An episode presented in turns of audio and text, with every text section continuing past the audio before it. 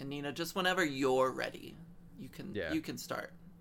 Oh, It is your intro. that's pretty Yeah. stressful. Are, are, we're recording now. Okay. We're recording it now, but don't don't freak out. Just like whenever you're ready. Don't panic. You Just guys. absolutely do not panic. There's no pressure. Just Don't Gotta real, not panic. panic. Calm real down. chill, real chill. You Can't need to calm down. Can I start now? Just like Only if you're not gonna panic. if Just you're like relax. if if you're ready, but you're we're, we're not pressuring you. But if like you're ready, like you you can In for your sure heart. start. if you're ready in your heart, you know. I'm ready. Are you sure? Yes. Don't Okay. panic. Okay.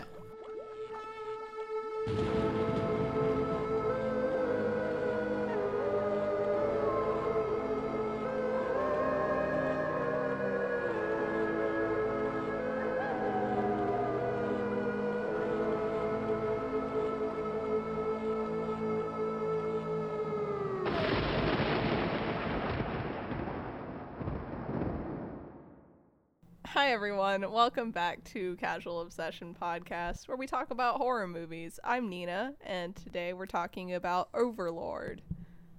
Hi Nina, who's talking about Overlord. I'm Noah. Who's also talking about Overlord. And I'm Shoot, Emma, right. who's talking about Overlord. And I'm Jeff, who's talking about Overlord. Um, I do want to mention we are talking about Overlord the movie, not Overlord the anime. So all you Yes. weebs, get the fuck out. yeah, I did weebs actually- are not allowed. I learned Overlord the anime existed last night when we went to go watch Overlord, and I'm like, that doesn't look right. Oh, there it is. I Yeah. learned that the anime existed just now when it got mentioned by somebody in this podcast. Who? I've watched the anime. Is it good? Is it good? Uh, season one is okay, and season two, the the quality dive bombs a bit. Oh, Ooh, sad when I, that happens. one of my favorite like one of my favorite things people do with uh, examples is when you take like a big definitive phrase like dive bomb and then you say just a bit it's like the decline yeah was very a steaming sharp but short. Yeah, yeah, yeah, turned yeah. into a big pile of shit kind of turned into a big pile of poopy. Okay. Okay, Nina, whenever you're ready to do a summary, Don't panic. don't You panic. No pressure from any of us. You guys gotta stop. Okay, so Overlord. Overlord is a 2018 movie. Um, the only star that I'm aware of is Kurt Russell's child, Wyatt Russell, who looks exactly like Kurt Russell. you may have recognized him jeff as the person that looked exactly like kurt russell to Was the point that- where when i saw it i'm like wow kurt russell looks strangely young Wow. uh, Cor- Corporal Ford. Um, Oh, okay, for- okay. Yeah. Um, I thought he looked familiar, but I couldn't place why. Well, was because also- there's there's three white guy actors who all look the same, um, who are in like different TV shows. There's Charlie Hunnam is another one. He's in Sons of Anarchy. Um, and do a little bit and then there's one more whose name I can't remember, who also looks just like Wyatt Russell. Um, so I always get them mixed up. I totally thought on first viewing that it was Charlie Hunnam, but it, or Hunnam or whatever, but it's not. It's Wyatt Russell. Um, other than that, there's a guy who was in Umbrella Academy, but I really don't know any of the other actors. There Uh, was it- the one guy that was in the Star Trek movies that died really tragically. Anton Yelchin. oh, Yeah. was he? Was he in this one? Yeah, No. he was the camera guy. He can't. No. No. He, no, he was definitely already dead by then. I'm Yeah, pretty sure it was him. I'm gonna look this up while you guys keep talking. He doesn't even look like him. He looks like him. He died in 2016. Yeah, I was about to say this movie came out way after Green Room, and Green Room I was was his literally- last role. Just about to say that this movie came out in 2018. Uh, okay, Okay. so th- Emma- this is Emma, cut train all of that to make me look less stupid. Thanks. Anyway, so Overlord came out in 2018. Uh, the only stars that I'm aware of are um, Umbrella Academy guy and uh, You- Wyatt who? Russell. Who? You He was can't just say Umbrella Academy. He was guy. Tibbet. He was, I think, Harold in the Umbrella Academy, the one-eyed dude. Um, yeah. So th- other than that, I'm not really aware of any other actors. Um, yeah. so Overlord is a Nazi zombie movie, but I think saying that is a little bit um misleading because I think when a lot of people hear Nazi zombie movie, they think Dead Snow, who which is um a lot more for It- lack it's of a a better term, it's a comedy. So it's a lot more lighthearted. People think Nazi zombies, they think like schlocky, which this is, but it's also much more somber in tone than I think some people might expect, which is It's Something- it's really a, a war movie first and a zombie movie second. Really, Yeah. Yes. the the focus is really not on the zombies. I'd agree with yes. Um, and like I, I feel like that's when I was reading the reviews, which we'll talk about later, that was something that I picked up a lot was what people expected going in and what their main complaints were. And my um unofficial FBI profile of the person who hates this movie. Uh anyway. That was what Nina was doing for a great deal of time last night. Was while already we were seen the watching the movie.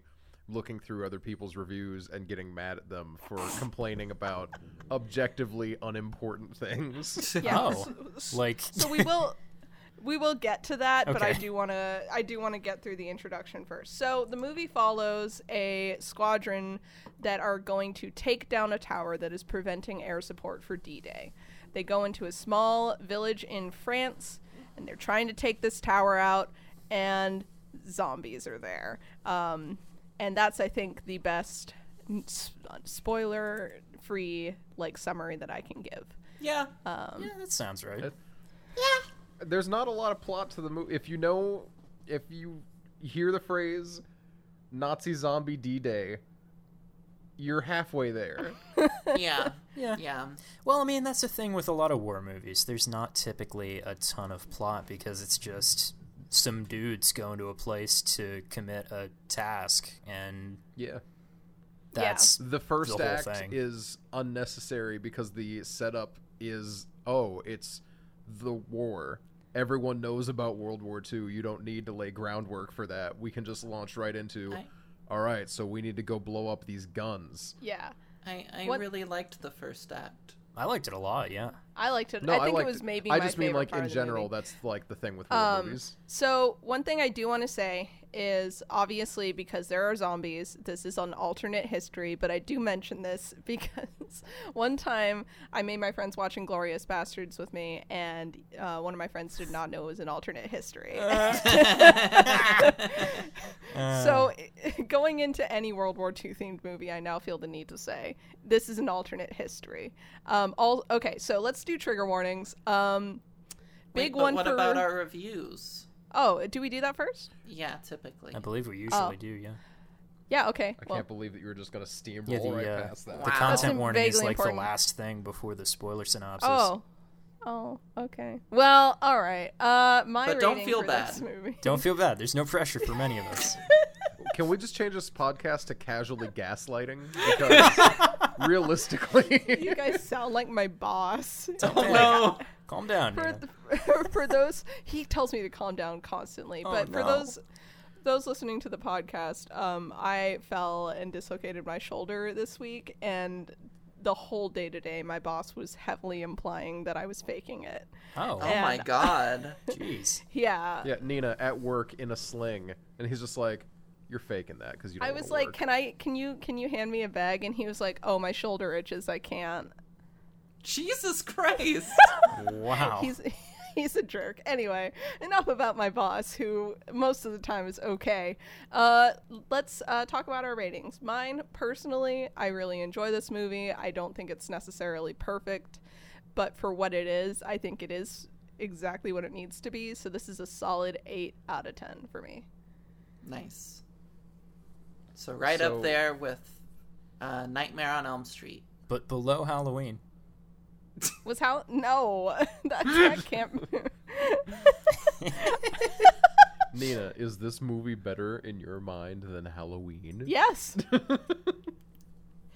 Um, so on my front, uh, what call? I think if we're looking at this objectively as a movie, right, it's probably a six. But I think it's a very, very fun movie, so I give it a nine. It's fair. Jeffy. Oh, I was gonna let you go first. I usually go last on these. Um, I actually disagree that uh, if you look at it just as a movie, it would probably get a lower score. Because I think if you remove the central premise of the movie, which is the, the Nazi zombie Wolfenstein stuff, um, you're still left with a pretty freaking good war movie. Mm-hmm. So I think as long as you're willing to buy into all the particular narrative issues that a war movie requires you to buy into, this is still a very good movie. I think the pacing is actually fantastic because it goes for most of the movie at a rate that should be exhausting, but they dial it back just enough to keep you focused on it. It's funny you should say that because I saw a lot of people complaining that it didn't move fast enough. Really, I thought it was I've just seen about complaints perfect. about the pacing. I have never watched a movie that was paced the way that this movie is. I thought it was absolutely riveting for the entire almost two hours of it. So mm-hmm. I'm going to give it like an 8.5 solid, and I think it earns that in every way. Nice. I want to change my rating to a nine now that I've thought more. Wow. No, Um, ratings your are final. ratings Jeff. already. Ratings it was final. teetering Nina. on an eight to nine, but I think it's a nine. Calm down. The You know, ratings you are final. say You've like already said a number. 8.5. Anyway, Anyway, uh, How about it's you, me, Emma? Emma, with my rating, which is. I actually figured out where I recognize that actor from. Um, Which one? Because I googled it. The the camera guy that I thought was Anton Yelchin. Ah, who is he? Um, he is in Agents of Shield. oh, Oh. he's um, it, He's, he's like Fitz, the nerdy science guy. Fitz yeah. and Simmons. Oh. yeah, Yeah. I, I know. I was hoping he'd be like an obscure X Man or something. No, he kind of looks like Anton Yelchin a little bit, and so I think that just triggered It's the that baby in my face. brain. Yeah, it's the baby Mm. face. It is a baby. Seeing Um, him not dressed up in his war stuff, he does look a lot more like Anton Yelchin. Yeah, yeah, yeah. Huh. All right. Okay, so uh, with all that said, I really enjoyed this movie. It was a fun watch, um, and uh, I agree the pacing was really, really great. Um, I'm gonna give it a.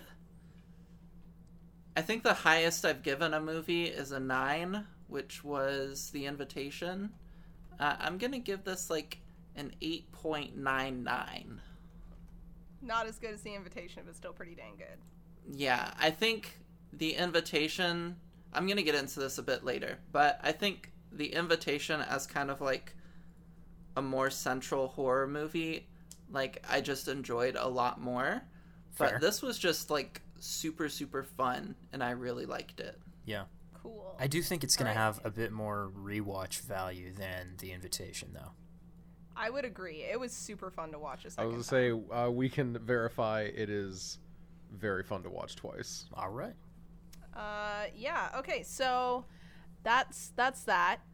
Um, Is it the trigger warnings or the scary rating first?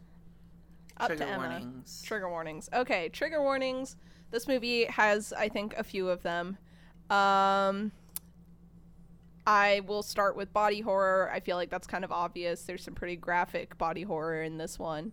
yeah. Um, war scenes is another obvious one. A lot of that going on. Um, Nazi. Nazis. Nazis. Nazis do exist in this movie, yeah. They do exist they are in this very movie. Present. I will talk about the fact that there are no swastikas, but uh, there, are still are other. no swastikas. Oh shoot. there I are didn't notice. Yeah, there are other symbols. There's the you know typical like Iron Cross, that kind of symbolism, etc., etc. Um, one last thing that I think is very important is um, attempted rape twice. Yeah. So just be aware of that if you're uncomfy with that, which I think most people are. Um, but yeah, those I think that's everything off the top of my head. Oh, there's like a really gross looking dog corpse at the beginning of the movie, but I don't think it was a dog though. I think you can put like big quotation marks around Yeah. dog on that one. d- d- the jackal guarding the entrance to hell or whatever they said. I thought it kind of looked like a possum skull, honestly. But I think it looked big. like a dog. are you the cop from Halloween? it might have been a skunk.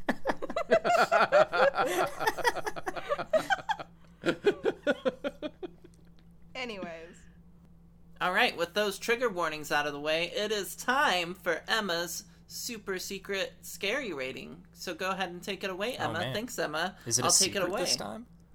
Uh, it's super secret. So, Whoa. When secret. Nina told me, "Hey, I want to watch Overlord, the movie based on Nazi zombies and Call of Duty," I was like, "Hmm, I'm not sure how I feel about that, but it's your turn, I guess." And so we watched it. Now, I have seen some zombie movies before, including Shaun of the Dead, A good one. and I think that's about it. Okay. compared to Shaun of the Dead, this movie's very scary. Um, so scary. I would give it a 10 out of 10. That's very valid. I hope they put that on the back of the DVD cover. Compared to Shaun of the Dead, this movie is very scary. All right, so how about that spoiler summary? Yeah, I'm here with it. Okay, so this movie follows, like I said, a squad of American soldiers um, who are flying into enemy territory to destroy a radio tower that is preventing air support on D Day. On the way in, uh, the plane is shot down, and most of the people we were introduced to on the plane are killed. Um, we are left with five people Dawson, Boyce, Tibbet, Chase, and Ford. Um, shortly after they have reunited after the plane crashes, um, they are walking through a field of mines. Dawson's talking about his bright future, as you do in a war movie, and he blows up, um, which is one of my favorite deaths in the movie. Um, they continue on. They run into a young woman from the local town. Her name is Chloe. She lets them hide in her attic while some of the Nazi soldiers come in. When she's guiding them up to the attic, she notice she mentions that her aunt is in a room sick. She says, "Don't worry about it. She's just sick. Hide in the attic. The soldiers are coming. Whatever." Um, they meet her little brother at that point as well. His name's Paul. He's cute. Um, the soldiers come in. They're creepy. Uh, the main soldier starts harassing Chloe, which prompts Boyce, our main character, who's a soft hearted little boy, to go downstairs and beat this Nazi guy over the head uh, and knock him out because he's sick of watching Chloe get harassed. Um, they beat the guy for uh, the Nazi guy for intelligence. He tells them how many people there are uh, in this church where the tower is, and Boyce freaks out because he thinks they're beating this guy too hard, and they then Boyce. They, I think at that point they split up, right? Is that what's happened? And Boyce goes out to find the other two people who have left. Yep. Yeah. Boyce tries to go find the two people who have left, and he ends up underneath the church. While he's underneath the church, he finds a lot of really scary stuff. The Nazis have been doing experiments with this tar that's underneath the town that they think is magical.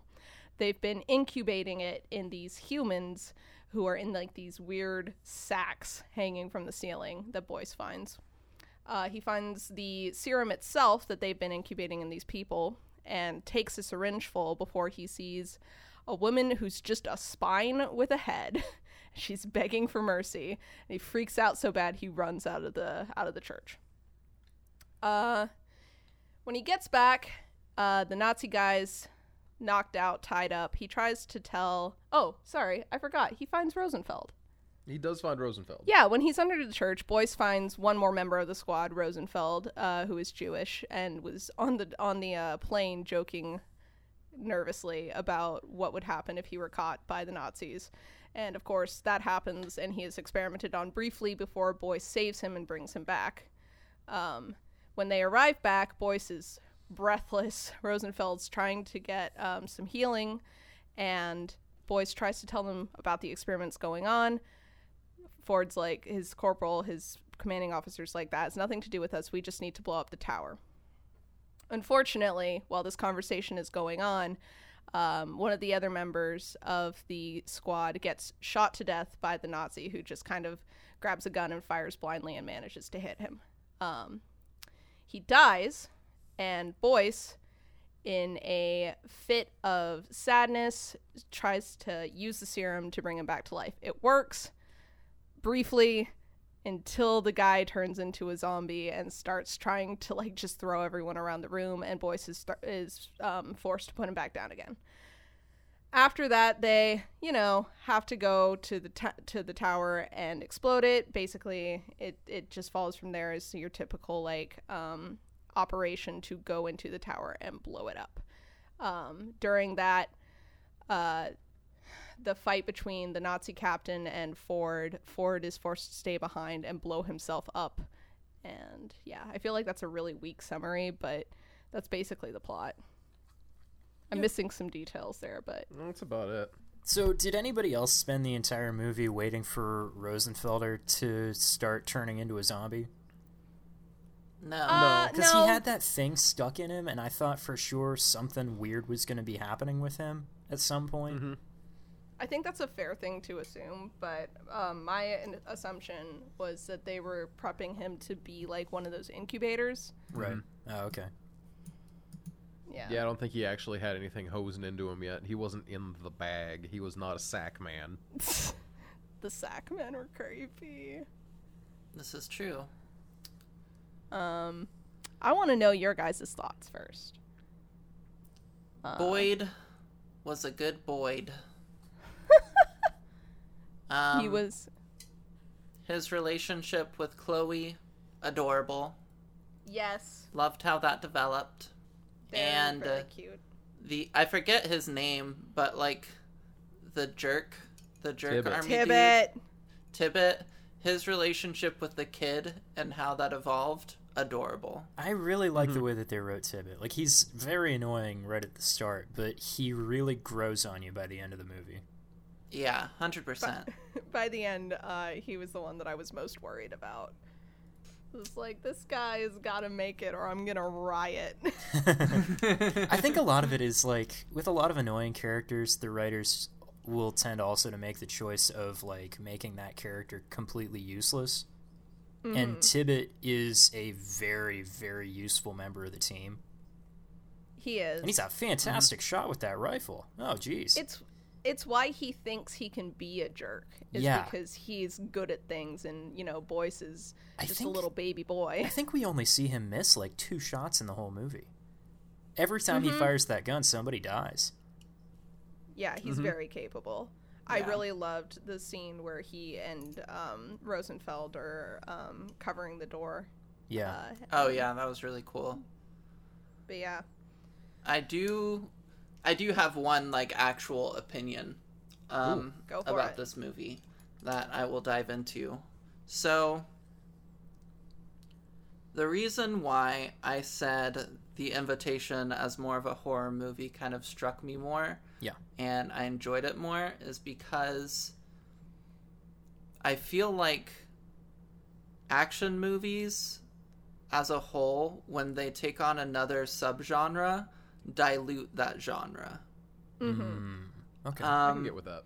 so I, like I think Jeff was saying earlier, like this felt very much more like kind of a war movie than like a horror movie, um, and uh, it just felt more like an action movie to me than a horror movie. But there were like some of those more creepy elements.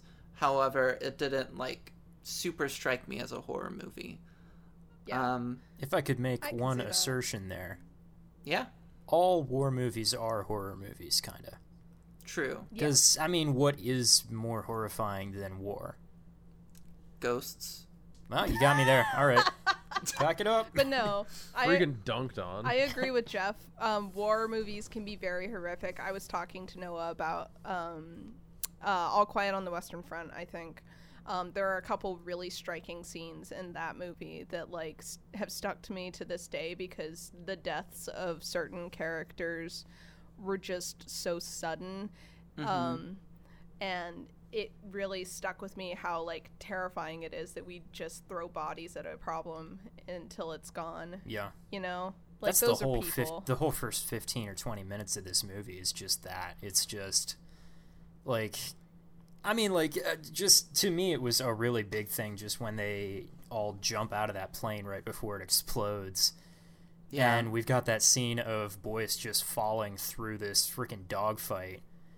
And it makes you really, like, it makes you realize the amount of awful things that can happen to you before you even hit the ground in that situation.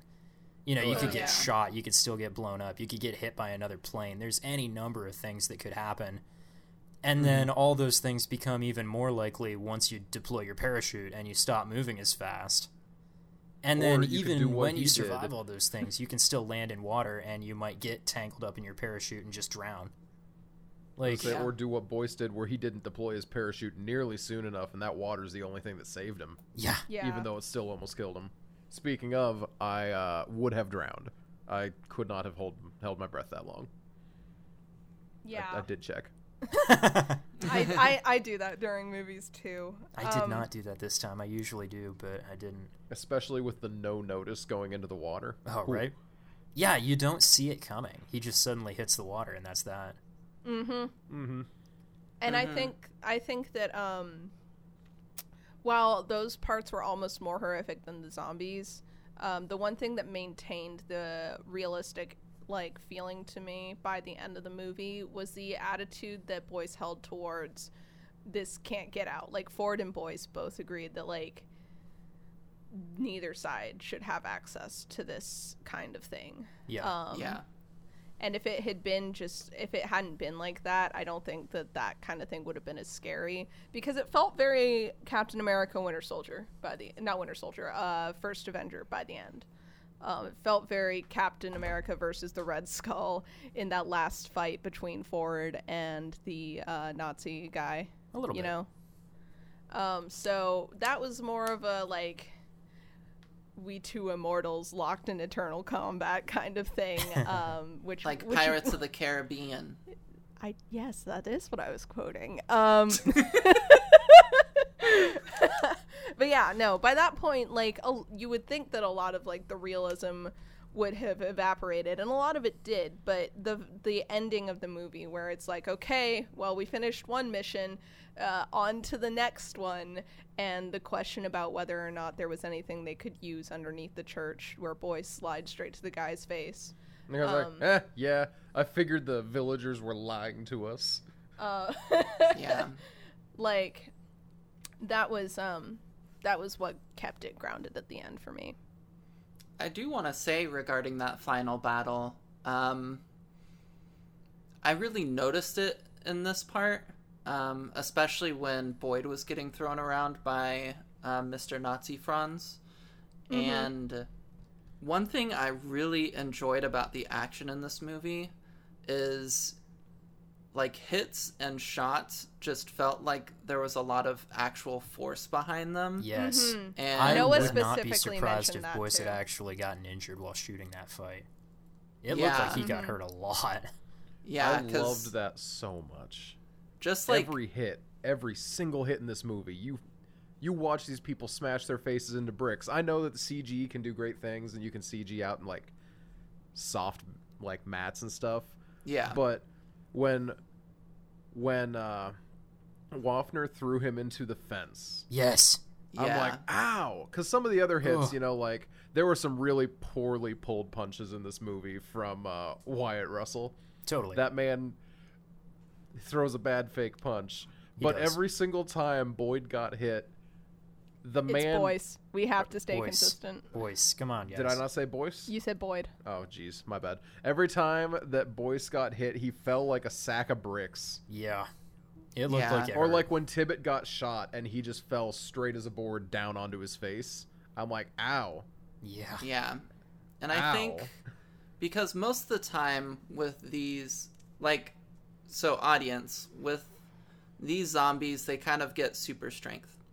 And so the most common example of seeing super strength in movies is in like Marvel or DC films and it always feels compared to this it feels really stunted in those movies mm-hmm. or not as real or you can very much feel it as being fake Yeah.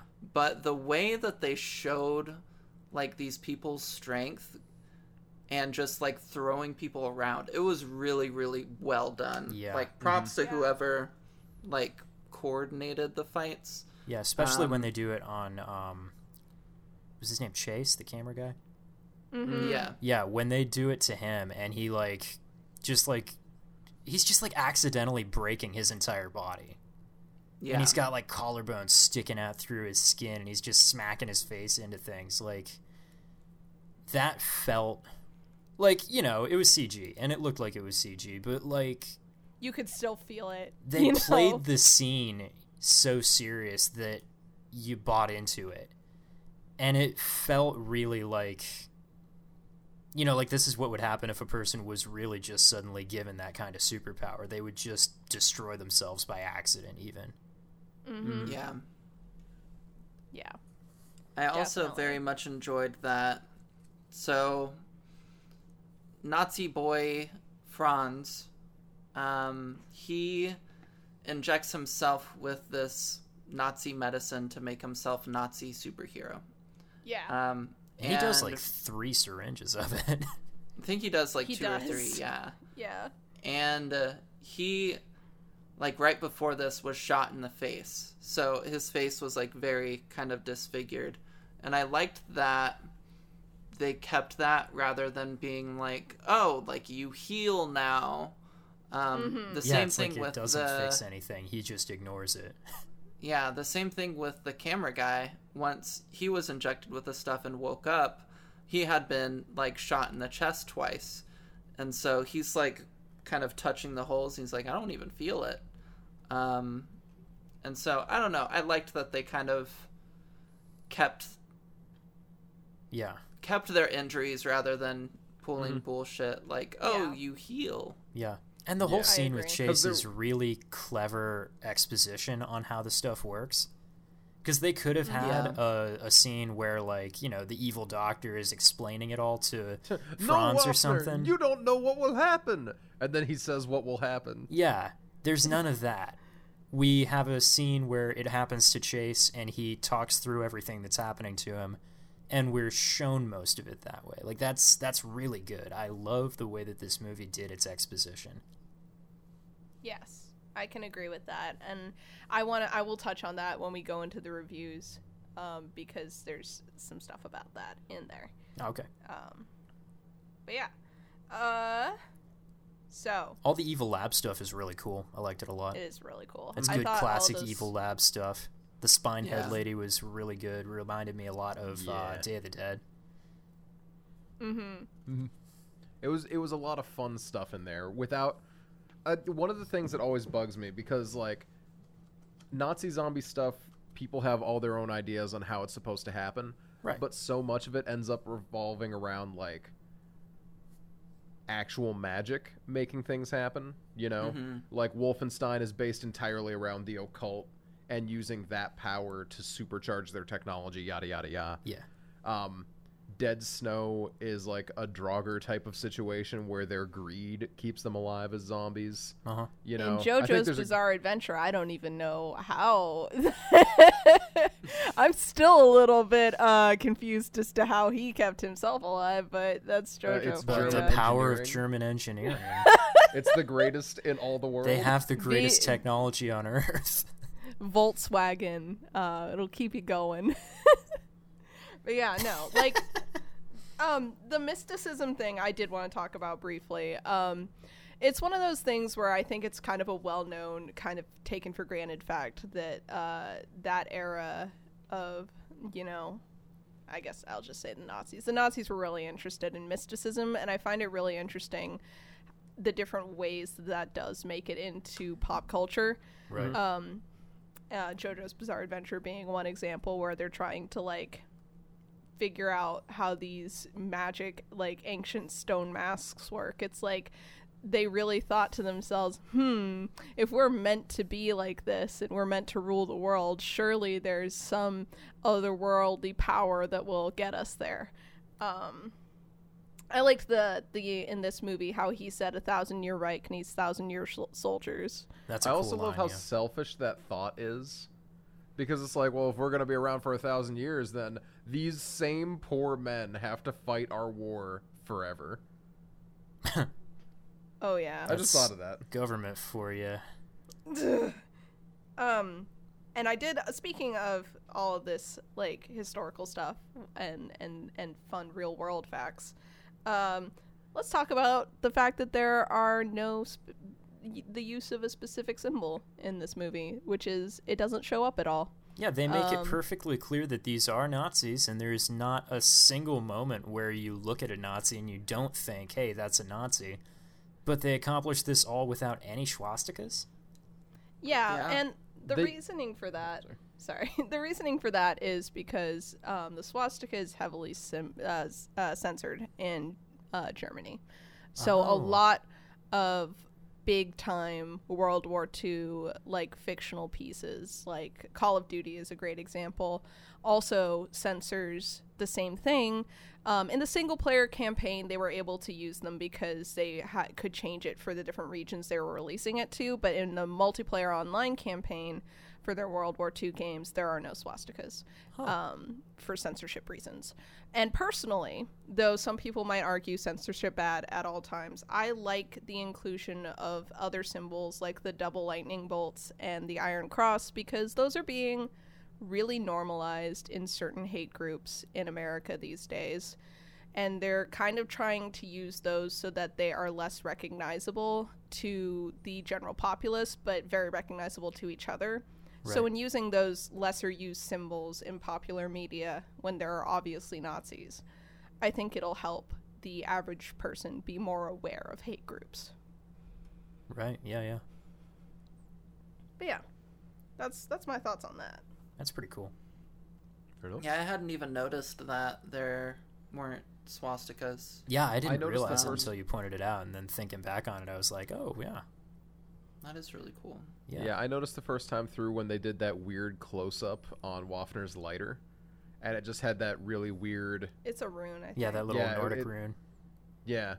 And I'm looking at that and I'm like, is that supposed to mean something? Is that supposed to mean something? And I'm like, that's not a swastika. I don't know what that is. So I looked it up. Couldn't find anything about it because I was just like, what is on the lighter in Overlord? Where are the swastikas in Overlord? And that's all I was like searching. So yeah, I'm, I'm sure it probably is a rune and means something, but I, I don't know what it it, was- means. I thought it was an SS symbol. Nope, not that either. No, it's just a rune. Most uh, modern neo-Nazi groups use an O, but uh, so that was kind of what I was expecting to see more of. But yeah, that's that's just another rune in that same alphabet. Huh. Interesting. Yeah. Fun facts of the day. Uh, another thing on the the historical angle is I really like that zombies are such a common outcome in modern Nazi media. I'm sorry. Nina just showed me what the rune means, and it ju- literally just means faith in Nazism. Nice. It is an SS symbol. Uh, it's I'm I'm not gonna like say it out loud or anything, but I all I googled was Nazi runes. Nice. Um, so yeah, when I when I think of SS symbols, I think of like literal two S's. Yeah, the double or double. double lightning bolt. Yeah. yeah. So uh, yeah, in that case, yes, Emma, you were dead on right. It is uh, just Nice. I did it. Nazi. I was right about something. Audience, be proud of me. Woo! Tweet me saying how proud of me you are. Applaud. Wherever it is that you're listening to this podcast, just stand up and applaud right now. We'll take we'll take a moment of silence. Okay, that was enough. Thank All right. you. I think it'll be really funny if you cut that moment out in post and it's just like a moment of silence. Okay, that's enough. That's like the one was in real life. What are you talking about? I didn't have time to applaud. All right. Whoops. Sorry. Um, uh, but yeah, like I, I think it's really interesting that that's such a, a pervasive idea, and a lot of that's just because of Call of Duty, of course. But like, yeah. there The- the were game if you read like on. if you read books about the you know the soldiers in like World War One, World War Two, there were always rumors of the the German army having these like you know like factories where they made bombs out of corpses and other kinds of like you know creepy stuff mm-hmm. like that. And you look into it in real life, and yeah, they were doing an awful lot of pretty weird things, trying to accomplish a lot of pretty crazy stuff. They they were trying to make a death ray at the time that they were finally stopped, at the end of the war. Like, Mm-hmm. there was They a ton of crazy stuff really crazy on. stuff. You can do a lot of scientific stuff when you aren't taking ethics into account. Yeah, which is why true. whenever a World War II enthusiast guy is like, well, you know, uh, they made a lot of scientific accomplishments, I'm like, shut up. like yeah, through human rights Because- violations. Yeah, they didn't have fucking morals. Yeah, I'd be okay not having those scientific breakthroughs or having to wait longer I for would them. too. I would be I would completely okay with that. um, I do want to ask on the topic of mysticism and everything. Mhm. Nina, did you look up anything about this? Because in the final battle, I think um, Nazi boy Franz has Boyce kind of up against a fence or something and is talking about like the tar and its properties and that like the French soil only needed to be unlocked through like French blood and they were just too cowardly to do it. Like do you know There's a lot like, to that, was- certainly. yeah, Yeah, was there anything like historically to that Yeah. or like what was that about? See, I was talking to Noah about that because it seems like it came so out of nowhere that it like has to have had some like specific example in um in history. Um but I honestly couldn't find anything specific about that. Um Okay. Just the fact that it's tar feels so odd, like such a weird it feels choice. Yeah. really specific, right? Um, there's a lot of articles about it, but they're all just referring um, in the vague, uh, vague like like topic in general of like experimentation.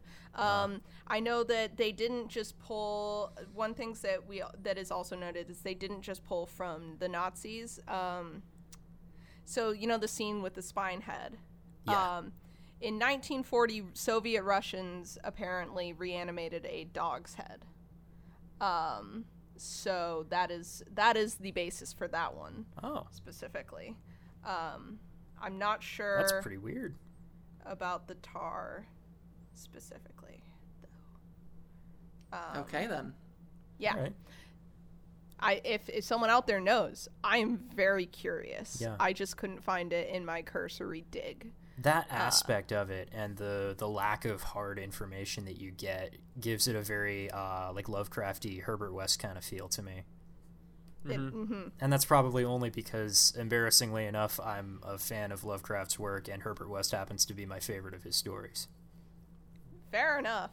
No, I I'm with you there. You're gonna see when we when we um eventually do our Color Out of Space Annihilation double feature that I am planning. Um, that I also have a lot of love in my heart for the ideas that Lovecraft used, but not so much for his actual execution of some of those ideas. Yes. Um, we will talk a lot about that then. yeah but uh yeah no i feel that that kind of like looming sense of the universe being um kind of evil and you being able to unlock that through being terrible to other people uh, That's what he was trying to do, all right.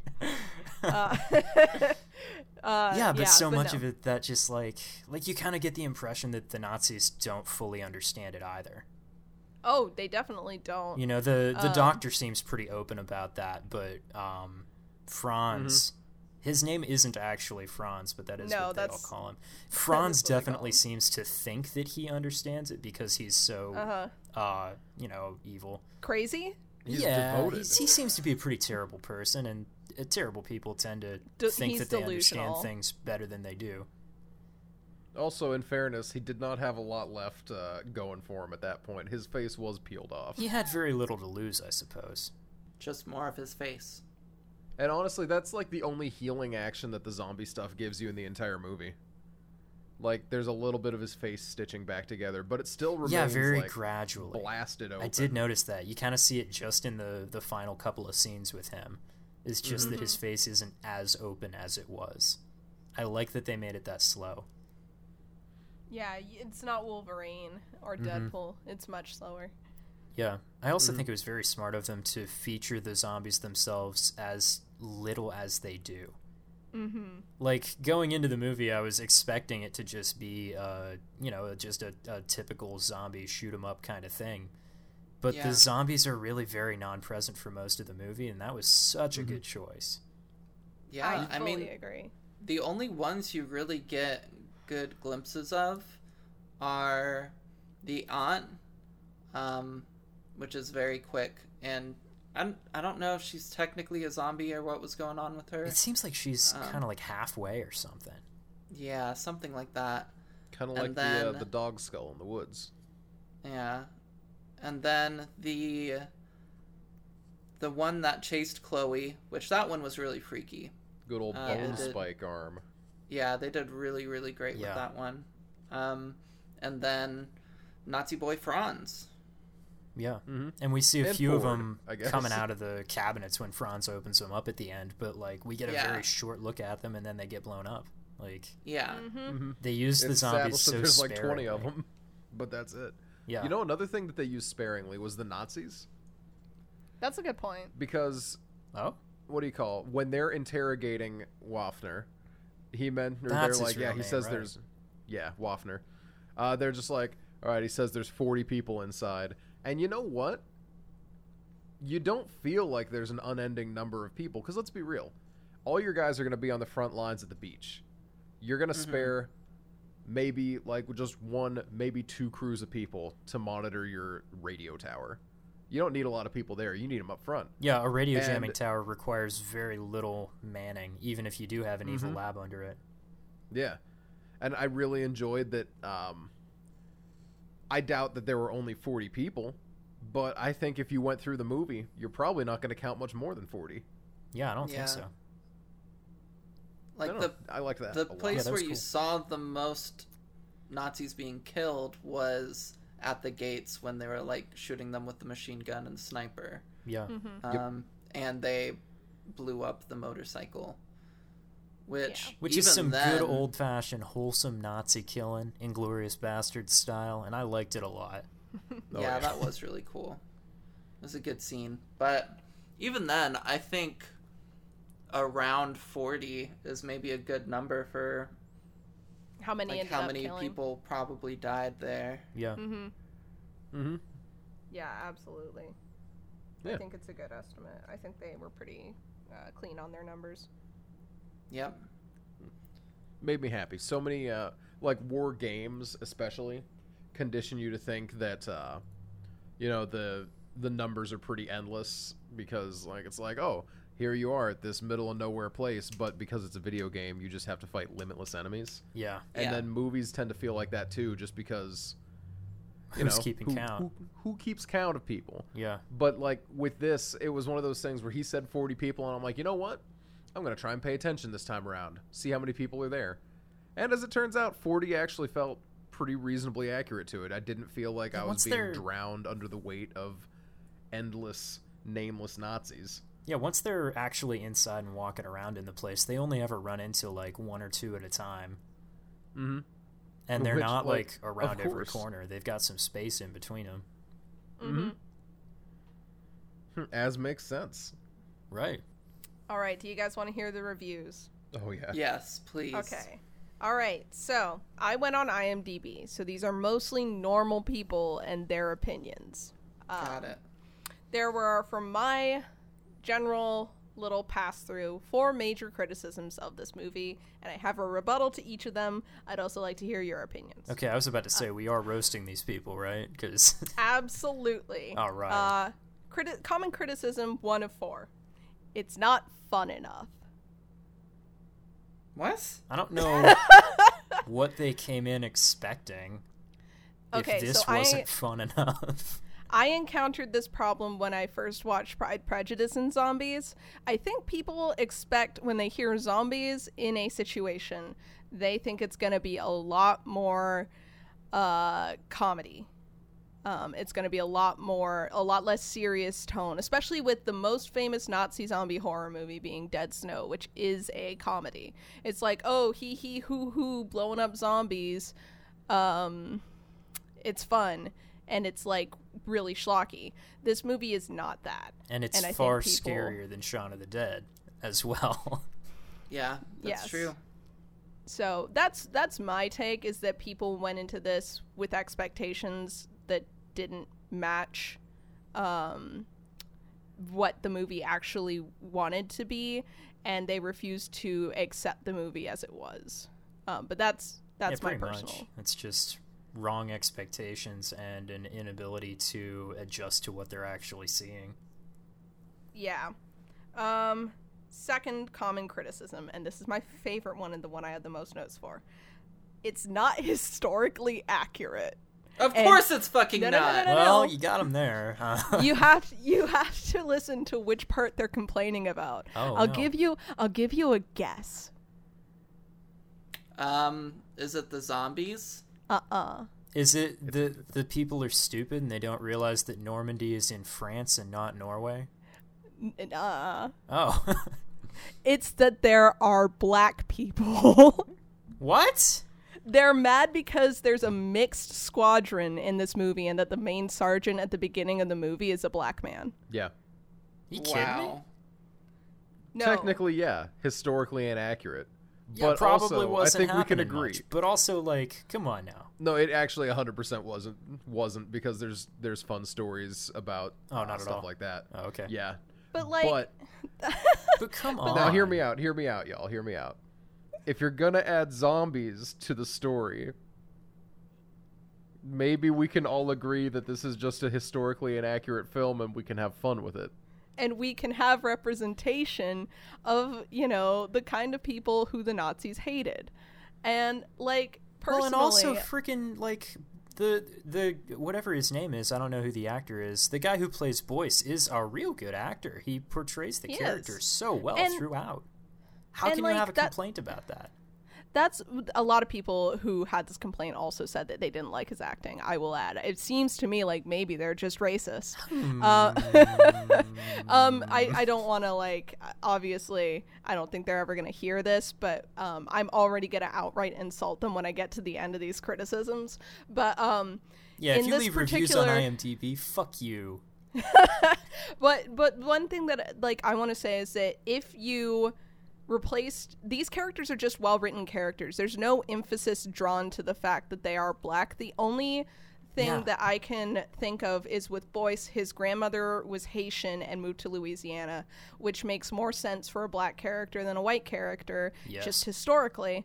Um, so him being black makes sense with that. But if he were a white character, nothing would have changed, and I don't see why it's an issue that he's black, and I don't see why these people are complaining about that at all. Um, Yeah. Now, to give you a little more insight into the kind of person leaving these comments, another com- another comment was, "Wow, every German in this movie is unequivocally evil and need to be and needs to be shot on sight." Yes. Uh huh.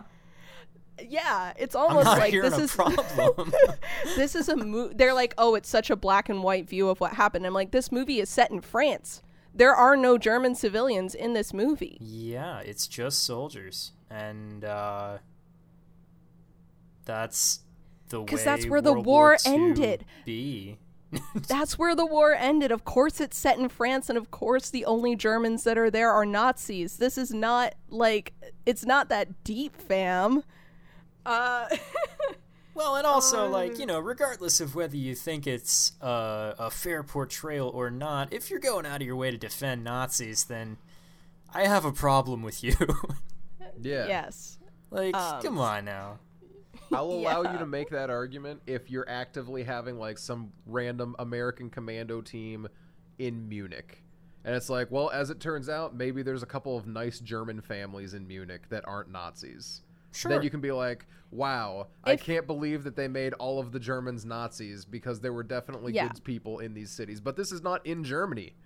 The only Germans here are occupying forces. And And um, they're all Nazis. exactly. Because they're part of the Nazi military. I want to Yeah, say. if you guys if you guys want if anyone listening wants a nuanced take of german civilians in uh in nazi germany uh watch jojo rabbit yeah. Or watch JoJo's Bizarre Adventure. no. German engineer. Our technology is when the you when you said. JoJo, I was like, oh my god, Nina. And then you said Rabbit, and I was like, oh okay, yeah. is JoJo, Jojo Rabbit, good? I never saw it. It's very really good. good. It is really good. And and hilariously enough, the kind of person making these comments on Overlord, I also think would hate Jojo Rabbit, despite the fact that it does everything they're criticizing here. Well, yeah. Um uh yeah, so there's that. Uh that was criticism number two. stupid. Uh, c- criticism number three is that there is no emotional core and they couldn't get attached to any of the characters. I don't see that either. what movie were they I- watching? yeah, I, What? I don't understand that comment What? either. I Um, felt like I it was gave us just to enough time to get attached to every character right before they died. Like Exactly. especially like um, what's his name? Rensin, Sergeant Rensin. Dawson. No, I'm talking about The sergeant. Oh, the sergeant. Yeah. I'm talking about the sergeant, Sergeant Rensin. oh, I didn't know that was his name. yeah, I didn't even know. I I was really sad when he died, but I didn't remember his name. yeah. I, I wrote his name down because I couldn't just keep saying Black Sergeant in my notes. Right, of course. I ne- and I finally found his name, and I'm like, there it is. So I, you know, I went don't think his name is it. ever actually said in the narrative. I think he's just I the sergeant. honestly. am No, not it sure is if it is. because Uh, Ford mentions his name. He's Oh, okay. Ford, tracks. Ford and uh, Boyce. But anyway, Okay. yeah, I I felt like a lot of the characters that died uh, uh, in the beginning, we got enough character development on that plane that Yeah. almost any of them could have been our main crew along with Boyce. Well, I mean, shoot, Boys. the Yeah. first the first guy that dies when all those bullets come flying up through the floor of the plane, and that one guy gets shot, and Yeah, the medic well, he had a dude immediately jumps up and goes to try and help him, and everyone else is like holding him back so he doesn't get shot as well. That scene was freaking heartbreaking, and we It had only seen any of these guys for like two minutes at the time. What in the world? Uh huh. The guy this that movie hopped up into the aisle and then absolutely got no gunned. time hurting you. It Yeah. doesn't. The guy that hopped into the aisle and got gunned down by the anti-air immediately when he was just trying to say, "Sergeant, people got shot." Firstly, yeah, Sergeant knew. Secondly, Well, wow, it was like all the deaths in this movie were so incredibly sudden, yeah, and I Yeah. loved that. It was. yeah, and. Dawson You is did, the best like- example of that. hmm Because you know you expect to have some random deaths in a war movie, right? Sure, but like him, he's in the middle of a deaths in a sentence. You're in the midst of getting attached to him, and then suddenly Honestly- he's just gone. I think more than half of our like named character deaths, they were in the middle of saying something. Yeah, because Chase got jumped when he was calling for some help. He didn't die immediately then, obviously, but like right. he got jumped then. Dawson blew up in the middle of a sentence. The guy who got shot in the plane, a couple of the guys who got shot in the plane, like a lot Right. of people were like mid sentence and done, very. and everyone very, fell like a sack of potatoes. Yeah, very sad. Uh, which very, makes very you, ha- despite making that making you hesitant to get attached to any of the other characters, like I still got so attached to. You still can't I help would- it. Yeah, I I, expected Tibbet to die, but when he didn't, I was I was so, so happy he so survived that. happy. Yeah, Yeah, that was Um, good. But yeah, that's that. I hugely disagree. I guess that's very subjective whether or not you can get attached to these characters. I don't think it's that subjective though. I, I mean, Like I don't think so. I'll I think if you don't get attached to these it. guys, you're trying. S- Mhm. some people can get attached to the characters on Community, and I really can't. So I I think that it, there is a certain subjectivity to being able to get yourself attached to any character, no matter how well written. There are books that I like know people love and love the main characters that I get into it, and I'm like. I can't stand this guy. I don't know what people are talking about. So I'm willing to give a little more grace on this particular criticism than maybe anything else because even given all of that, I think you should still be able to enjoy this movie for what it is, even if you don't get attached to the characters. Yeah, Yeah, I mean, I do I- definitely think that's a stupid criticism still, though. Oh yeah, yeah, no. I agree. I think a number of this person's criticisms are stupid and kind of without base. this is different Um, people. Oh yeah, okay. I was about Yeah, to these- say these this are- A number of coming these from the same people- No, they they opinions. a Oh. couple of these overlapped. Like a lot of the it's not fun enough and no emotional core overlapped. The historically inaccurate and no emotional core overlapped. Like, and this last one also overlapped with the different people had a couple of these criticisms. Not one person had like all four at the same time. Oh, okay. Okay. Um, looking over at the old discussion thread on Reddit, Oh no! Oh no! I saw Oh, a few things. Largely, people enjoyed it. Okay. Yeah. Um, Well, that's good. They really liked it. One thing they consistently praise is the sound design, oh uh, yes. which Oh, yes. was incredible. The sound design is Um, good. Agreed. Yeah. The soundtrack but- of this movie is really well Mm. done. I only ever was aware of it when there wasn't any. Mm-hmm. Yeah. This is Yeah. true. The scene in the lab had a very like it was just like some swooshes like Yeah, they're fading in weird and out. reversed sounds. And yeah, Yeah. that was nice. that was Just so spooky cool. stuff. and the fact that none it stayed like weird reverse sounds even as it was getting more intense it stayed the same very uncomfortable music Yeah. i don't know Yeah. the whole movie had a tone and it stuck with that tone Real Yeah. solidly. Yeah. Yeah. For sure. But but Emma, please continue. Um, fun fact that I didn't realize: I knew I recognized um, Nazi boy Franz from somewhere. Oh, what was he in? Um, he was in Game of Thrones. He played Euron Greyjoy. Right. oh I never remember- watched Game of Thrones. I remember the other podcast. Uh, de- shout out to the Dead Meat podcast. I remember when they reviewed this movie. Uh, they meant they they exclusively called him Euron Greyjoy throughout the entire podcast. I prefer Nazi boy Franz. I do as Um, well. And somebody else, I just really liked this comment, so I'm gonna highlight it. Um, that Mexican guy 13 said, Please don't tell me I was the only one that laughed when the German guy used the kid as a human shield and did that evil chuckle as he escaped. He does do okay no yeah no that was actually see if you if if that comment had stopped with as a human shield i'd be like no yeah you were the only one but when he like just looks for dead in the eye and goes ha ha and twirls his proverbial It's like a proverbial mustache. Wario no, that was laugh. honestly with how beat up he was he looked a little like wario too oh, it was good. Okay, uh, can I give the fourth criticism that Oh, I yeah. noticed? oh, right. There's Uh, another. 100%. It's the last one. so many uh, vague plot. um, which my only rebuttal to that is how many horror movies have you watched recently that had a really well explained plot? well, how many war movies either?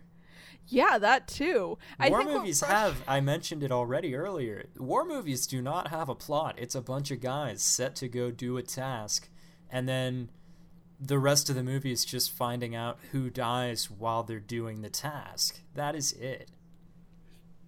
Well, yeah, and even if like if you're talking about like the uh the science of it, like like are what are you looking for? The Captain America Winter Soldier explanation, which is also not much more well explained. It's it's it's nothing, yeah, it's just man. we've got this stuff and we inject them and then the stuff happens. You know, exactly. like what do you want? A recipe? Exactly. So, yeah, that was the last one. Um, all of this to say, I've built a profile of the kind of person who left these comments. And the profile is that guy who really likes World War II for all the wrong reasons.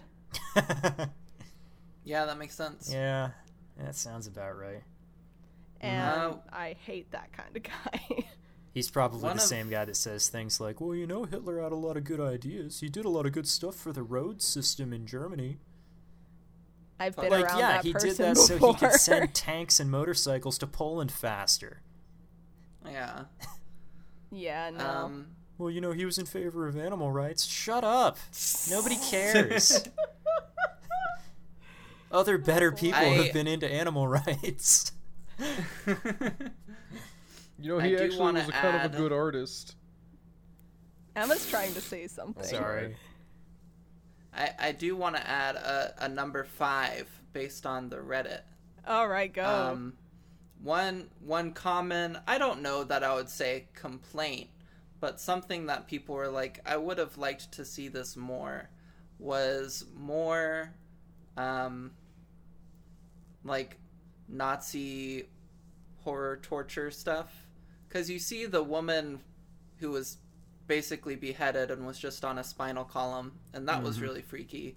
But they were like, it would have been cool to get like a few more things Um, but yeah, which I mean, I I guess I get, but I at the same time, Yeah, I'm Like, a sucker for a I'm good evil lab scene, but I feel like the fact that we got so little of it is what makes it so effective, right? yeah, like there probably was more stuff in there. Oh You just- yeah. Was freaked out and didn't want to like hunt down every little thing. And we did get to see more experiments later on, but they were much more monsters to be fought with. Um, Mhm. So I can like agree that when I first watched it, I felt that way, but in appreciating what the movie does as a whole and all of the pacing that it had, I don't think they could have added anything that would have made the movie a more enjoyable experiment experience Yeah. to me. I think it's Yeah. it's just like the explanation of how the tar thing works in the first place. It's it's better if we get less. Yeah, yeah, yeah, for sure. But I can see that. I can totally see that criticism. and especially You when it come comes to like the the the the spine head like that looks Mhm. so good because we saw it so briefly if we Yeah. would Oh, have had a three minute scene where that thing was in the shot the whole time it wouldn't have looked as good we wouldn't have been happy No. with it the fact that it's so brief makes it good I think This you is true. you come into a horror movie wanting certain things, but personally, I can't think of like I think a movie that I have a similar complaint to that these people have with Overlord is Event Horizon. I expected way more like like disturbing stuff out of that movie than I got. Like um and I know that it had been cut down, but I hear people tell me all the time that that's one of the most disturbing horror movies they've ever watched and I don't see it. So, like, I get that complaint. You go into a horror movie wanting horror and body horror, especially in this case, but I honestly can't think of a gory torture movie that does it better than this one because Saw does a lot of torture stuff, but honestly, it's so ineffective because we see so much like um Yeah. like Jeff was saying. That's how I feel about Saw anyway. Is I feel like it, at some point saw has other problems also but yeah well, because they don't spend any time on like the emotional core of it is another big problem. Like it's all Has just so goofy. It has none. So it's like the reason that things are scary in Overlord is because like we're attached to certain things. yeah And it's also set in a very real situation. That's how I feel anyway. yeah That and makes sense. Uh, I'm gonna say it again. I think a big part of the benefit is just that they decided to feature the zombies so little. They didn't make them Mhm. the focal point. Mm-hmm. I like that a lot because it, that's a zombie movies are stale. No one wants zombie movies. Absolutely. You know, it's it's a huge thing. People are always talking about how done with zombie movies they are, but this was fun. This was different. Yeah, this they was a did zombie something movie with, with one zombie in it. Uh, keeping zombie hordes down for me is very important for my enjoyment of a zombie Mhm. movie because zombie Yeah. hordes are just boring. Yeah, Yeah, the we're horde looking is at not you. fun to watch. It's not an interesting villain. Looking Cool. at you, World War Z. Oh my gosh. Exception, I Yeah. think, being um, Train to Busan does it really well. I yeah. love that movie, and I but can't wait to also for about it one most of Train to Busan, you're dealing with a set of individuals and not just a, an innumerable horde. So it is a different situation. Yeah. Yeah, I think the best horror movies personally that I like are ones where it is about individuals in a horrific situation rather than oh, horrific hor- horrific situation aren't zombies scary let's show you as many zombies as possible it's like you need a good uh, perspective character or i need a good perspective character Yeah. uh, to get into things yeah uh, And that's a, a big thing that you see just depending on where the movie is coming from, actually. Because lots Mm-hmm. of times American zombie movies are just an excuse to show off a bunch of guns, largely. mm-hmm. And the reason that movies like uh, like Shaun of the Dead or like Train to Busan turn out so good is because they're not thinking about that. They're thinking about Yes. making an effective narrative and also potentially comedy. And the guns are uh, almost entirely non-present. Mm-hmm. No, I definitely So that's- agree. Yeah, that's that's a big thing.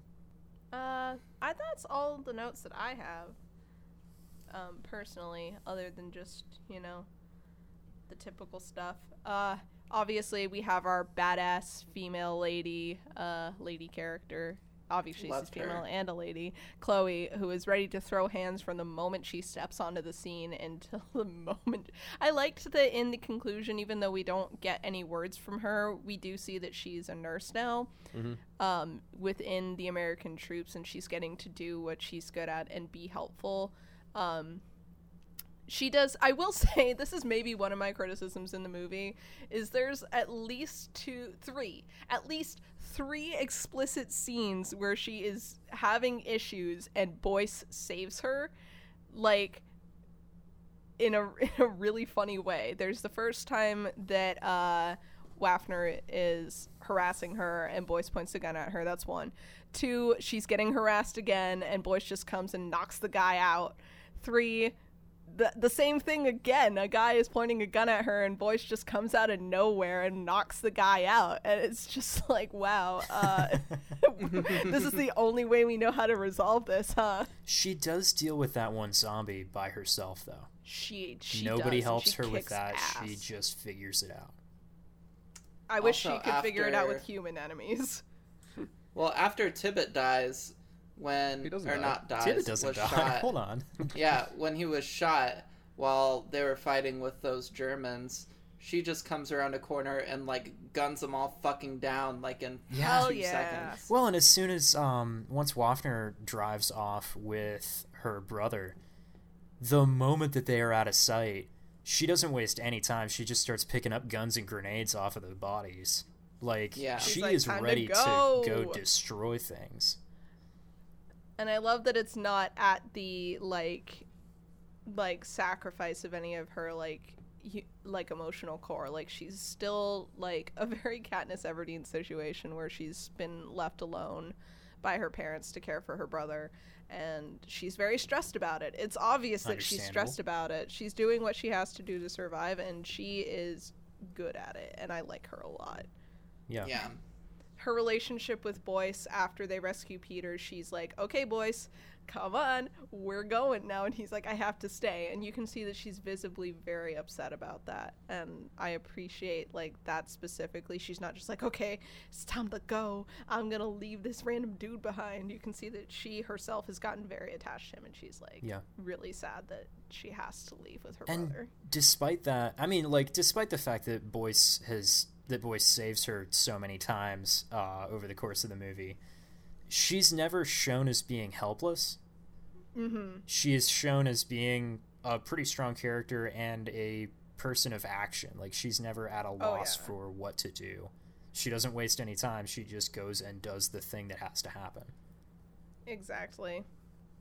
And I, I think it's also in the one scene where they knock the guy out who later becomes motorcycle grenade guy.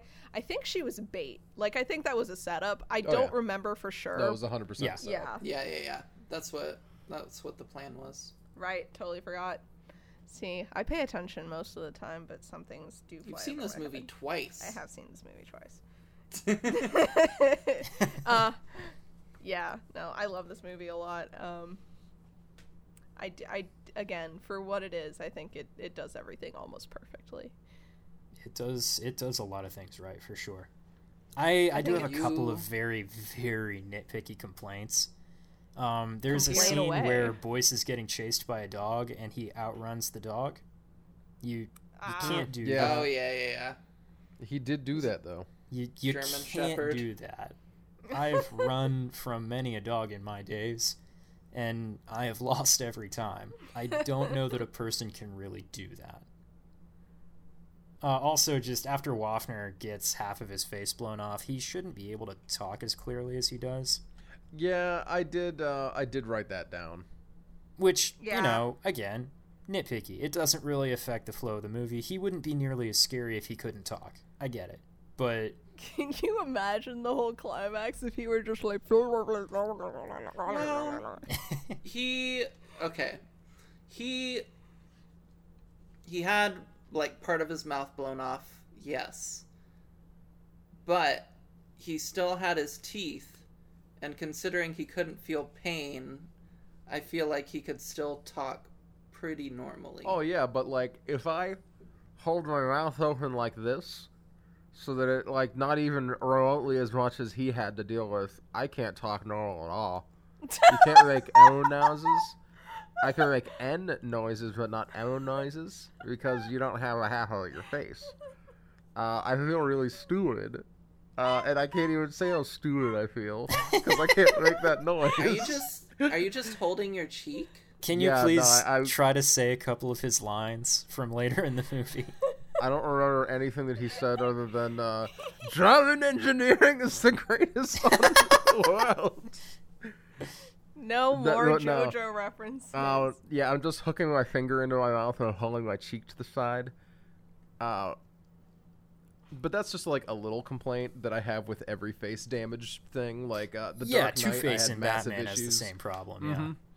Especially because like specifically in Batman, he was like, so um, so I'm gonna make like a lot of sucking noises to try and keep spit in my face because it's half blown off. And Christopher Nolan was like, no, you wouldn't do that. And he's like, are you sure? You can see all my teeth. And he's like, yeah, don't do that.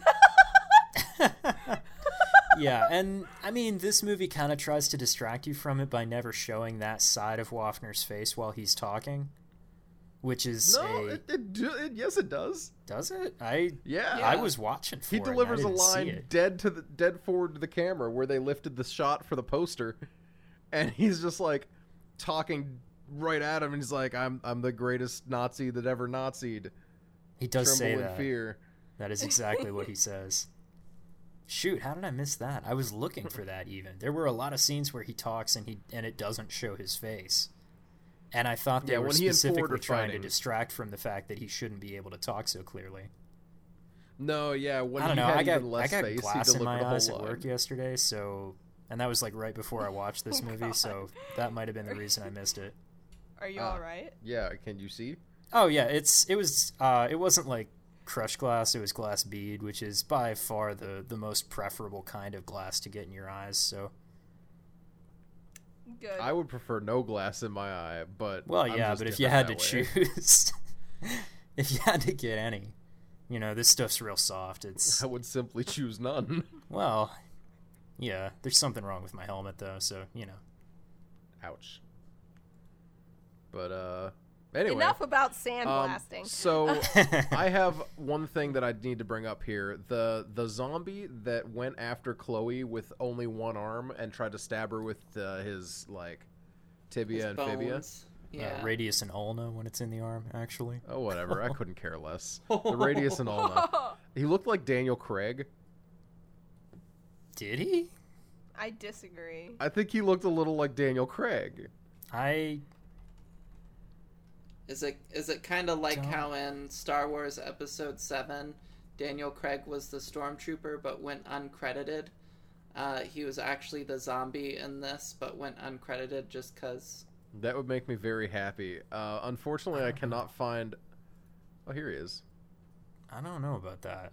I don't. Okay, I- he, okay, he doesn't s- look I Jack don't like him anymore. see Now that. I can see like a close up. I up don't see it. view of his face, uh, that's he not looks moving. A little Dude, what are you talking about? You- No, when he was moving and I his didn't stand still at any point. There's some angles that he looks. I didn't say that I thought it was him. I said it looked a little like him. You know what he does look like is he looks like um, Maynard James Keenan from Tool. Actually, he really does. I want to. I don't know what he looks like. Noah, can you? He looks like up a that. photo can you bring up a photo of Tool? He does look like Tool, Yeah, doesn't he? yeah, Mr. Tool. Mr. Tool himself. Mr. Tool. That's Tim him. the Tool Man The Tool. Yeah, I don't know. That particular zombie looks look like um reminded me a lot of the the one first zombie from Return of the Living Dead. Have any of you guys watched that one? No. No, No, okay. I think we've already discussed what zombie movies I have and haven't seen. Yeah, yeah, that's a good point. Yeah, the the first zombie that appears in Return of the Living Dead reminded me. Uh, well, this zombie reminded me a lot of that one because he's just constantly sprinting and screaming and doesn't really seem like he knows what he's doing, but he wants to hurt something. You know, Me too, like it's a similar enough look and a similar vibe to me. Also, there's a, a zombie that gets covered in tar and uh, then climbs out of the tar pit, and that also reminded me of Return of the Living Dead because they also have a tar zombie in that one. Tar zombie. Disgusting. Interesting. Disgusting. Um, yeah. Uh, one other minor beef with uh, movies in general. Um, Yeah. Wow, we're getting broad here. We're just It's talking a about all broad movies now. All right, all right. Now, now, hear me out here. Uh, brass knuckles, like Ford has on his trench knife, right? Yeah. Um, they do a lot more damage to skin than any movie ever shows. Yeah, the Wafner's face would have been blown half off before he ever got shot. That yeah, because I don't I don't want to see that necessarily, but also if you're gonna be using brass knuckles, especially edged brass knuckles, like that aren't as rounded, Yeah. I don't know. It's it's one of those stupid, like objectively stupid things that gets to me a little bit. See, actually, my bigger problem with that scene was just that he was only punching him in the face. Number one, you don't want to punch a man in the face with your bare hand because Yeah, you're just going to your. Mm-hmm. mess your hand up. Number two, if you're interrogating somebody, you don't go exclusively for the face. That's stupid. You've got his hands tied up above his head. You punch him in the stomach. You hurt his ribs. Come on. Mm-hmm. Yeah. Nah. But, But um, I don't know anything about that, so I can't complain about that. A uh, another thing though, which uh, just talking about Ford in general reminded me, uh, on an acting front, I really loved how Ford felt hundred percent different from all the guys that were like very clearly fresh out of boot because Yeah. that's all that they talked about. The was movie did a really good boot. job of showing us who was experienced and who was not. Mm-hmm. And I think that's where Tibbet really shines, like bright and proud, because he was so busy acting like he wasn't inexperienced that he was inexperienced looking in a totally different way, and it Yeah. worked really well. Yeah. no, I think I think that um I think that, that that was a really good thing and I also enjoyed um I enjoyed in the scene where um they're talking to Chloe for the first time and uh Boyce is speaking French. He's like got a beautiful like Louisiana accent and all that. And then and then uh uh Ford is just like Ciel Blanc, the town, Ciel Blanc. It's like, Ford, can you please, can you please just try even a little? He doesn't have Yeah. time for it. But I did love the contrast, the obvious contrast. Like it's it's Mm-hmm. an easy it's an easy like um it's an easy dynamic to write. Um someone who's cynical versus someone who's a sweet, soft child. Um It's, it's harder to pull it off in a not annoying way. It's hard to pull Yeah. it off in a not annoying way. I, I did see a lot of people complaining about they found um, Boyce's good nature annoying. Um, the man was three months ago. He was a civilian. yeah, I think I think uh, obviously the, again these are guys who think that if they got drafted they would be ready to shoot someone immediately. well, I mean, to be fair, they probably would. yeah, okay. Yeah. I've known too many guys like that to disagree. um, anywho, Yeah. Uh, yeah, and, I really, I think it pull, was pulled off well for being a um pretty absurdly con- conceptual like Nazi Nazi zombie movie to be able to pull off um that dynamic as well as they did. Yeah. I I like that they had a lot of little touches pointing to Boyce's inexperience as well. There's in the the final scene, the uh, the commanding officer guy says that he's going to put them into Charlie Company, and then when Boyce goes back to the other guys, he refers to it as C Company because he's still not used to using the phonetic alphabet. Mm-hmm. I thought that was a neat Mhm. touch. I like that.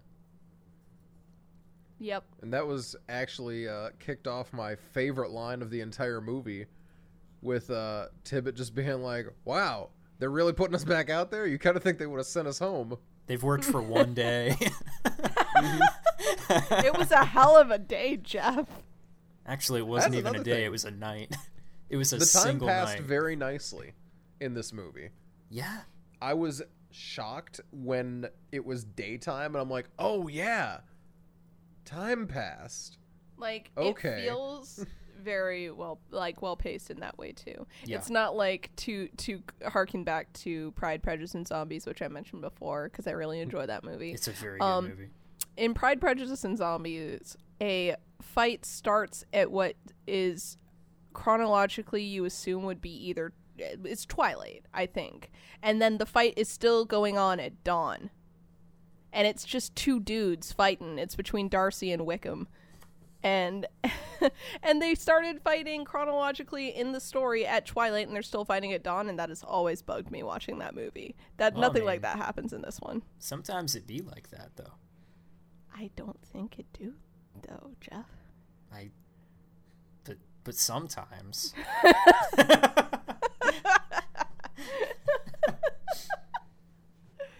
Anyway, um, I love Pride, Prejudice, and Zombies, and there was a lot of similar criticisms towards that movie as there are to this one. I think that one takes itself a bit less seriously though. Oh yeah, oh yeah, Just a little bit.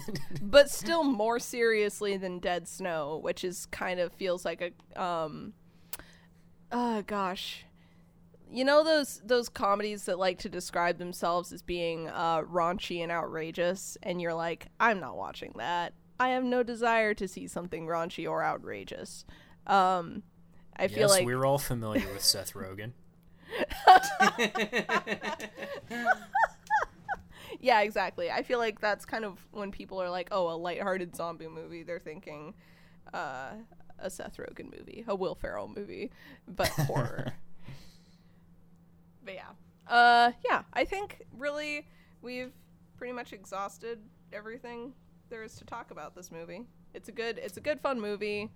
If you if you have thought anything about this sounds interesting, uh, and you just want to see the visuals that we're describing, I think it's worth a watch. I think it's very worth a watch. I'd say so for sure. It's on Hulu. So go watch it. Unless you're a World War II guy, in which case I'm just gonna warn you ahead of time, you're not gonna like this movie. It's it's not historically accurate. there are There's people of guy in it. there are people of color and women fighting, and they win. Uh, That's not historically accurate. Well, but on the other hand, the the the white Brooklyn boy also wins. So he does win, and he. they never say that he's from Brooklyn, but that's what I assumed, right? I know he's from New York, but He's that's got like, to be from New York. Yeah. That's all I'm sure of. Are you required to have a New York guy in every movie about World War II? Because it Yeah. seems like Yeah. there is always one. yeah, because there there was there one in wasn't, Inglourious like, Basterds, right? I'm surprised there wasn't like a Tex, you know? There's always There yeah. Yeah. I guess our I guess Boyce was our. I'm gonna say stand-in. Boyce is Louisianan, which is very as as like you know Emma and I both lived in Texas for a while. I I, I don't think I'm Emma. I- you correct me if I'm wrong, but in Louisianans Louisiana. are close enough. It's very different. That's I what I, like would that. expect. Emma 100 percent did not agree. I would never have expected a, a Texan and a Louisianian to be similar at all. Yeah, no, I'm just I'm 100% uh, joking. Oh, okay. I know uh, most Louisianans I know would hate the comparison as well. They So- are right to hate that comparison. They are because it's a completely different flavor of Southern America. Um, but yeah, nah, I, I did like that that backstory element to Boyce where he was he like why he spoke French made perfect sense, and Yeah. why his French sounded different to Chloe, um, makes fun. perfect sense. yeah. I really wish that there would have been a moment that he said something in French to her and she was just like, "What in the world are you talking about?" because I, I don't know. I used to work with uh, a couple of Puerto Ricans and one Mexican, and when they would Oh, speak Spanish yeah. to each other, there were frequently times that they would just look at each other like, "What are you even saying?" Yeah, no, that's so if the that's very differences between Haitian French and French French are as big as the differences between and they are Puerto Rican and Mexican Spanish, which I, I should assume that the differences are pretty large. Haitian Then- French, uh, Caribbean French in general is more of a, a Creole, which means it's kind of got a lot of different elements from different languages kind of pulled into it. Right. But, um, you know, Kind of like the way Voice- that English is, just off of a French base instead. uh, s- similar. Uh, Okay. yeah. Uh, Caribbean Creole is the most like the one that you hear about the most. Um, but there there are other Creoles like Jamaican Creole, which have different uh, different like additives to them that that make it completely different from uh Carib- from uh Cajun Creole. So you know, it's it's just a, a it's more of it's more of a dialect than a specific language, but it's such a specific dialect that it, it does have its own name. Um, Cool. but yeah, Puerto Ricans and Mexicans, man, like uh, a lot. Every different um, Hispanic country has their own quirks, and some of it can be completely incomprehensible. One of my favorite examples is um, I was in a Spanish class. My teacher was Colombian. Colombia and Puerto Rico have a lot of overlaps in food. Uh, one specific overlap is these little beans that are called gandules in Puerto Rico. But in Colombia, they're pronounced guandules. And my Guandules. Ain't that the guandules. things that they ride up and down the canals in Venice?